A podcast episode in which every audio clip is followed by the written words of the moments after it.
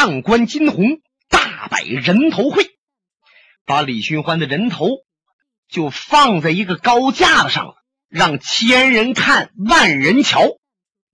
这龙啸云是上官金鸿的帮凶啊，他就在这个人头会会场上，站在一个坟地的旁边，向许多百姓和练家子们说：“李寻欢是梅花道，等等等等。”他正白活呢，他身后过来一个人。开始他净注意前面来着，没注意后头啊！猛地一回身，他那个心呐，忽悠一下子，哎呀，是你！来的人是谁？不是别人，是他的夫人林诗英。只见林诗英穿着一身土黄布的衣服。他过去呀，不穿这么样的衣服。看来李寻欢死了，他是故意这么穿的。披着个斗篷，也是土黄色的，脸色苍白，没有血色。龙啸云赶紧俯身，小声说：“师爷，你这是在娘家回来呀？”那你倒回到咱们星云庄去，你到这儿来干嘛呀？我有几句话要和大家说一说。哎呀，诗音呐，你身体不好，你还是先回家吧。要不我马上送你回去。林诗音没理龙啸云，瞧瞧上官金鸿，看了看东西两侧炉棚，声音凄楚啊，各位。李寻欢是梅花道，可是龙啸云也是梅花道，我也是，就连我那小儿子龙小云都是梅花道。说着，林时烟眼泪往上涌，禁不住了，潸然淌落。龙啸云一看，你你你。可是林诗音一转身，顺着炉棚那空跑出坟地，不知道往哪里去了。龙啸云十分尴尬。这时候，周围的这些人是窃窃私议：“我呀，刚才来那女人是谁？模样长得不错，可是好像有病，脸色不好。哎呀，你不知道，那不是龙大侠的夫人林诗音吗？她也就是。”李寻欢的表妹，哦，是这样。大家议论着，龙啸云长出了一口气，稳稳心神，赶紧抱拳施礼：“啊，诸位，诸位，是方才内子身体不佳，言语冒失，还望大家多多担待啊，多多担待。”说完这几句话。他跟上官金鸿嘀咕几句，转身就跑，追林诗音去了。你别看龙啸云，他对不起李寻欢，这位啊不是个东西，可是他对林诗音还是始终不错。龙啸云走了，上官金鸿两眼如电，往四下瞧着，他在看呢，他的对立面有多少？他这面的人有多少？哪面势力大？真要动上手，两面的几个高手，你碰我，我碰你，那么谁能把谁最后打垮了？他内心盘算着。就在这个时候，在这人头会会场外边来了一伙人。呵，来的这伙人呐，可都其貌不扬。怎么？十来个要饭花子，有的呀腰里拿着短棍，有的呢在嘎着窝处夹着打狗的灶条。为首的一位老要饭的，有六十多岁了，呵，头戴开花破帽，身穿纳特棉袄，是嘚了裤子掉帮的洒鞋。你就看他的衣服，是左也是龙，右也是龙，前后上下都是大窟窿。你仔细看，他的衣服缝了一层又一层，缝来缝去，在衣服的前大襟上还缝出了一副对联的。这上联啊是二三四五，下联是六七八九，横批儿两个小字是南北。这上联二三四五那就没有一呀，下联六七八九那就没有十，横批儿南北这是没有东西。所以说呀，这位是穷掉底儿了，缺一少十，没有东西。有很多人都认识这位，这主就是丐帮的长老岳子期，岳长老。岳长老是丐帮四大长老其中之一，他在丐帮的地位仅次于他家帮主啊！哎呀，这个岳长老也赴人头回来了。上官金鸿本没有见着过岳子期，但是听别人这一说，他也就明白了，心中一打沉儿。嗯，我没有约丐帮，丐帮也来了，看来不是帮我的了。哎，他再一看，就见那要饭花子们呢，抬着两具死尸，是两个出家人的死尸，两个老和尚，惊动了西面卢棚。新湖大师、新树方丈，还有很多僧人、铁川家等人，全都围过去了。他们一看，哎呀，死的是少林寺新字辈的两位高僧，新普和新登。原来金无命在半道杀的两位高僧啊，就是他们俩。这两位高僧惦念着两位老师兄。无论怎么说，新湖和新树年岁都很大了。去找上官金鸿给李寻欢报仇，万一有个三长两短怎么办？这哥俩啊，就告诉他们另外一位师兄新竹看守着庙宇，他们俩取路就奔河北。冤家路窄，碰到金无命，又因为他们见金无命年轻。没在乎这个毛头小子，而这小子那个剑法又极快，两位高僧是死于非命。新湖大师虽然定力奇稳，可是，一看着两位师弟的遗体，不由得浑身震颤，老泪为眼圈直绕。阿弥陀佛。这是被何人所害？仔细观看，就见新灯和新普的咽喉处都有个眼儿，这是被宝剑刺进去了。哦，这新灯啊，在左肩胛这儿还有一处伤，但这处伤不是致命伤，他们俩致命伤都在咽喉上。心湖暗想：我的师弟武术虽然比我不如，可是他们也是江湖上一等一的高手，尽学少林绝技。那么是哪一位在一两招之内就结果了他们俩的性命？看着剑伤，想着对方的剑法，对方的剑太快了。令人可惧呀！这时候，岳长老和新湖新树等人说话：“哎，我说大师啊，我们呐，在前面那个镇子，我们打听叫菊花镇吧。镇子外边小树林边发现了两位和尚的遗体，因为我见着过他们，就知道了。”他们是少林寺的高僧。哎呀，你说怎么那么巧呢？在见着二位高僧遗体的同时，我们又见着一个年轻的练家子，不是别人，哎哎哎，就是这位，就是这位。说着，岳子期呀，往上官金鸿后面指。上官金鸿后面站着金无命。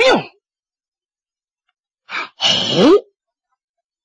新湖、新树、铁川甲等人把眼光唰，都射向了金无命。金无命那手不由得啪就一扣他的剑肚。岳子期接着往下说：“哎，我说那位年轻的老弟，我们在菊花镇外边看着你，你看没看着我们？瞧着你挺胸叠肚、旁若无人的样我们在树林边好像你没看着啊啊！哎呀，我们当时就琢磨呀。那么这位年轻人是谁呢？两位高僧，他们没了命。”和这年轻人有没有关系呢？我们就抬着二位高僧的遗体奔这门来，因为我们听说上官帮主在这片坟地要摆个人头会，我们要前来助阵呢。是方才看得明白，听得清楚，这位年轻的脸夹子乃是上官帮主的得意门人金无命，那也就是说，他腰里边配的那把剑。一定是金钱帮镇邦之宝麒麟宝剑，真让岳昭老一语道破，猜中了。金无命腰里边的剑呐，确实是金钱帮的镇帮之宝啊。这把剑是上官金鸿在年轻时候用的，上官金鸿就凭着这把剑在江湖上。创立了名誉。后来上官金鸿练一对子午盘龙环，把自己这把心爱的宝剑就给了徒弟金无命了。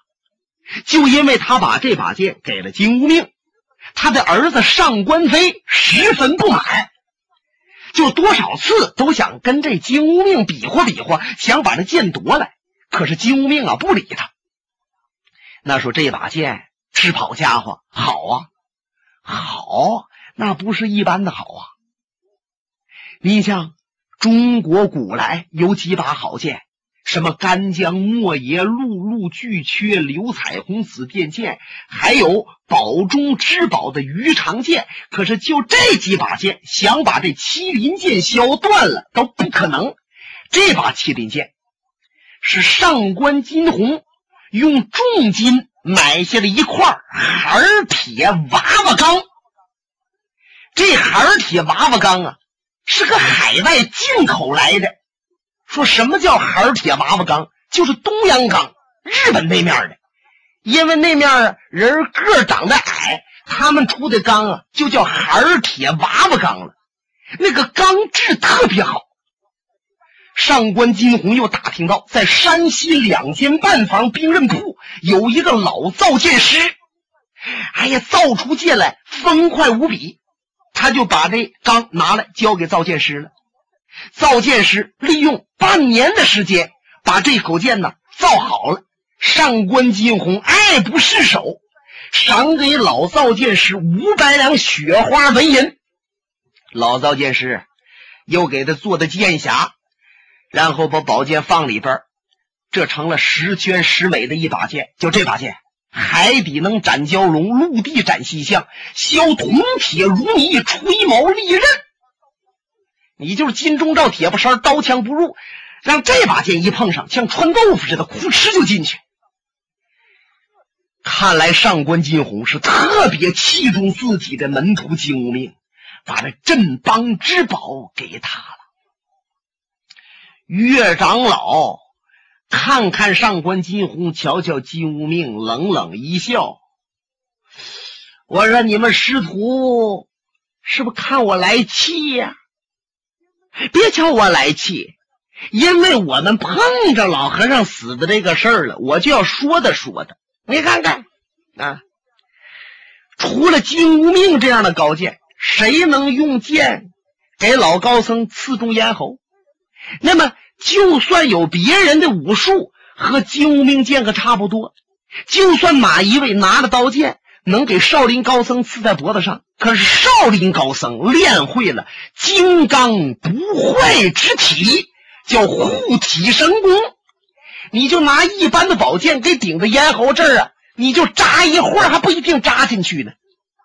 因此，也只有像金无命这样的剑客，拿着麒麟宝剑这样锋利的兵刃，才能把高僧杀死。那我说到这儿，你们师徒承认把高僧杀了吗？金无命那身子就要往前来，嘴角一翘，好像承认。上官金鸿冲他轻轻一摆手，然后回转身子，两眼鄙视着岳子期。岳长老，本来我上官金鸿很敬慕丐帮，我认为你们这些人虽然不修边幅，可是与人为善，救困扶危，实是仰慕之极。可是现在我不能不和你计较几句了。岳长老，你只是瞧着镇子外边有两具死尸，然后。又看着有我徒弟这个长相的这么一个年轻人，你就认为是我徒弟用麒麟剑杀死的两个和尚？岳长老，我想问你一句：你在丐帮是什么身份？那还用问吗？长老啊！好，我听说丐帮四大长老武功都在名剑之上。我想你的武术比死的二位高僧是不低吧？那么既然你比他不低，你相不相信？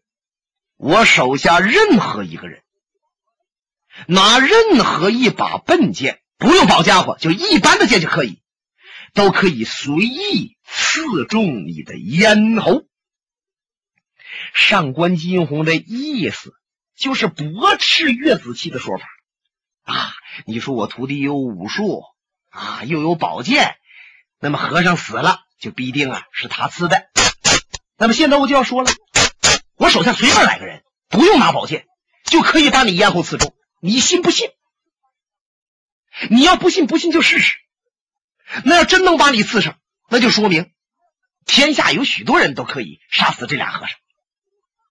岳子期听此，仰面狂笑，哈哈哈哈哈哈哎呀，没成想我老要饭的来的人头会还来着了，那么不知道哪一位随便用个什么破玩意儿能把我刺死呢？话音未落，旁边有人打岔了，我就等，一道黄影。在旁边那个炉棚里边，斜刺里就窜出来了。上官金鸿一看，心中暗叫：不好！他过去干什么？谁过去了？原来是上官金鸿的宝贝儿子上官飞。上官飞那也是眼空四海，目中无人。他现在明白，两个老和尚死肯定是金无命师哥杀的。嚯，你能把这俩和尚杀了？那岳子琪呀，我就包了。他是争强好胜，才飞身而出。可是他爹琢磨，四大长老之一的岳子期功夫高超，宝贝儿子，万一你不行，有个三长两短，我受得了吗？可是还没等他拦，还没等他说什么，他这儿子是真不在乎。左掌一领岳子期的面门，右手掌直探对方的胸口。岳子琪往后一闪，哎，小老弟儿，慢着，慢着，慢着！看你也就二十郎当岁，小白脸，长挺漂亮。咱们先弄明白了，你是哪门哪户哪派的？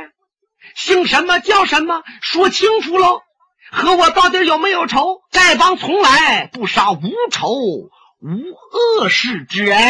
你要如果说清楚了，咱俩没冤没恨，那就罢了了，不必要在这儿玩命。告诉你。我父亲乃是上官帮主某上官飞啊！啪啪啪啪啪啪啪啪啪啪啪！这小子狂劲上来了，双掌上下翻飞，前窜后跳，左转右绕，忽前忽后，忽左忽右。他的掌法是他爹的亲传，现在把平生所学拿出来，别看年轻，还着实不简单。本来金钱帮之内。很多人都为他担心，可是瞧着瞧着，这心呢都放到肚子里边了。有的还跟着喊上好了：“哎呀，少帮主，也确实是高手啊！姓岳的，你就服输算了，给我们赔个礼，饶你活命！哇，他鼓上掌了。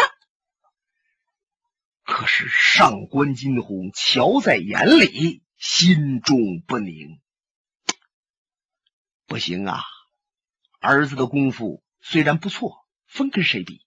他现在是一色禁手招数，岳子期完全取守势，那就是说岳子期守而不败。真要是一反招，儿子可能就有危险。上官是刚想到这儿。就见他的儿子上官飞来了一个上撩下滑掌，就上边啊晃了一下岳子期的眼神忽然间这掌啊奔岳子期小腹拍来了，这一招也叫反背斗脱连。岳子期是看得真着，上边没躲，他下边一个切掌啊！哎呀！这个上官飞正好切腕子上，就听那腕骨嘎吱一声折了，紧跟着岳子期向前一个撩掌，肉扑通！上官飞不愧叫上官飞呀，没用掐诀念咒，他就飞起来了，斜刺里出去两丈多远，摔在尘埃，鲜血顺嘴角！喷洒出来，眼了跟子往上一翻了，啊，昏死过去了。哇！金钱帮这边啊是一片大乱。上官金鸿插着手站在那里，一言不发，也没有往前去看他儿子。见别人七手八脚把上官飞拖到炉棚里边去了，他这才轻转身躯，瞧着岳子期。岳子期一看，哈哈哈哈哈！看来我丐帮今天得罪人了。那么把少帮主打了，你这帮主还能容我吗？不过未动手之前，在我没死之前，我要说几句公道话。小李探花是个好人，是一位大侠。他平生做的事儿，我丐帮都掌握。如果谁要说他是梅花道，那就确确实实是别有用心。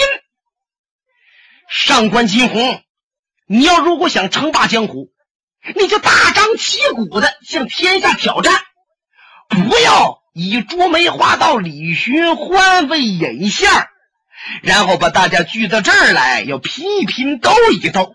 我看你还是把李探花人头取下来，归到他的尸体上，好好把他安葬。不然的话，上官金鸿啊，早早晚晚你是搬起石头砸自己的脚。说着，岳子琪在自己的腰篮里边，砰，把这打狗的皂条。就抽出来了。这灶条，他不是什么要饭时候啊打那野狗的呀，那打人是更厉害。这是他的兵刃呐。就见在他手中一颤，霍霍生风。上官金鸿站在那里纹丝没动，看着岳子期准备好了，他回转身子。冲金无命一摆手，这爷俩你不用多废话，师傅只要一示意，金无命这边就明白了。嚓的一下子，他穿过师傅，逼向了岳子期。岳长老一看，哎，这小子过来了。别看他是当徒弟的，可是。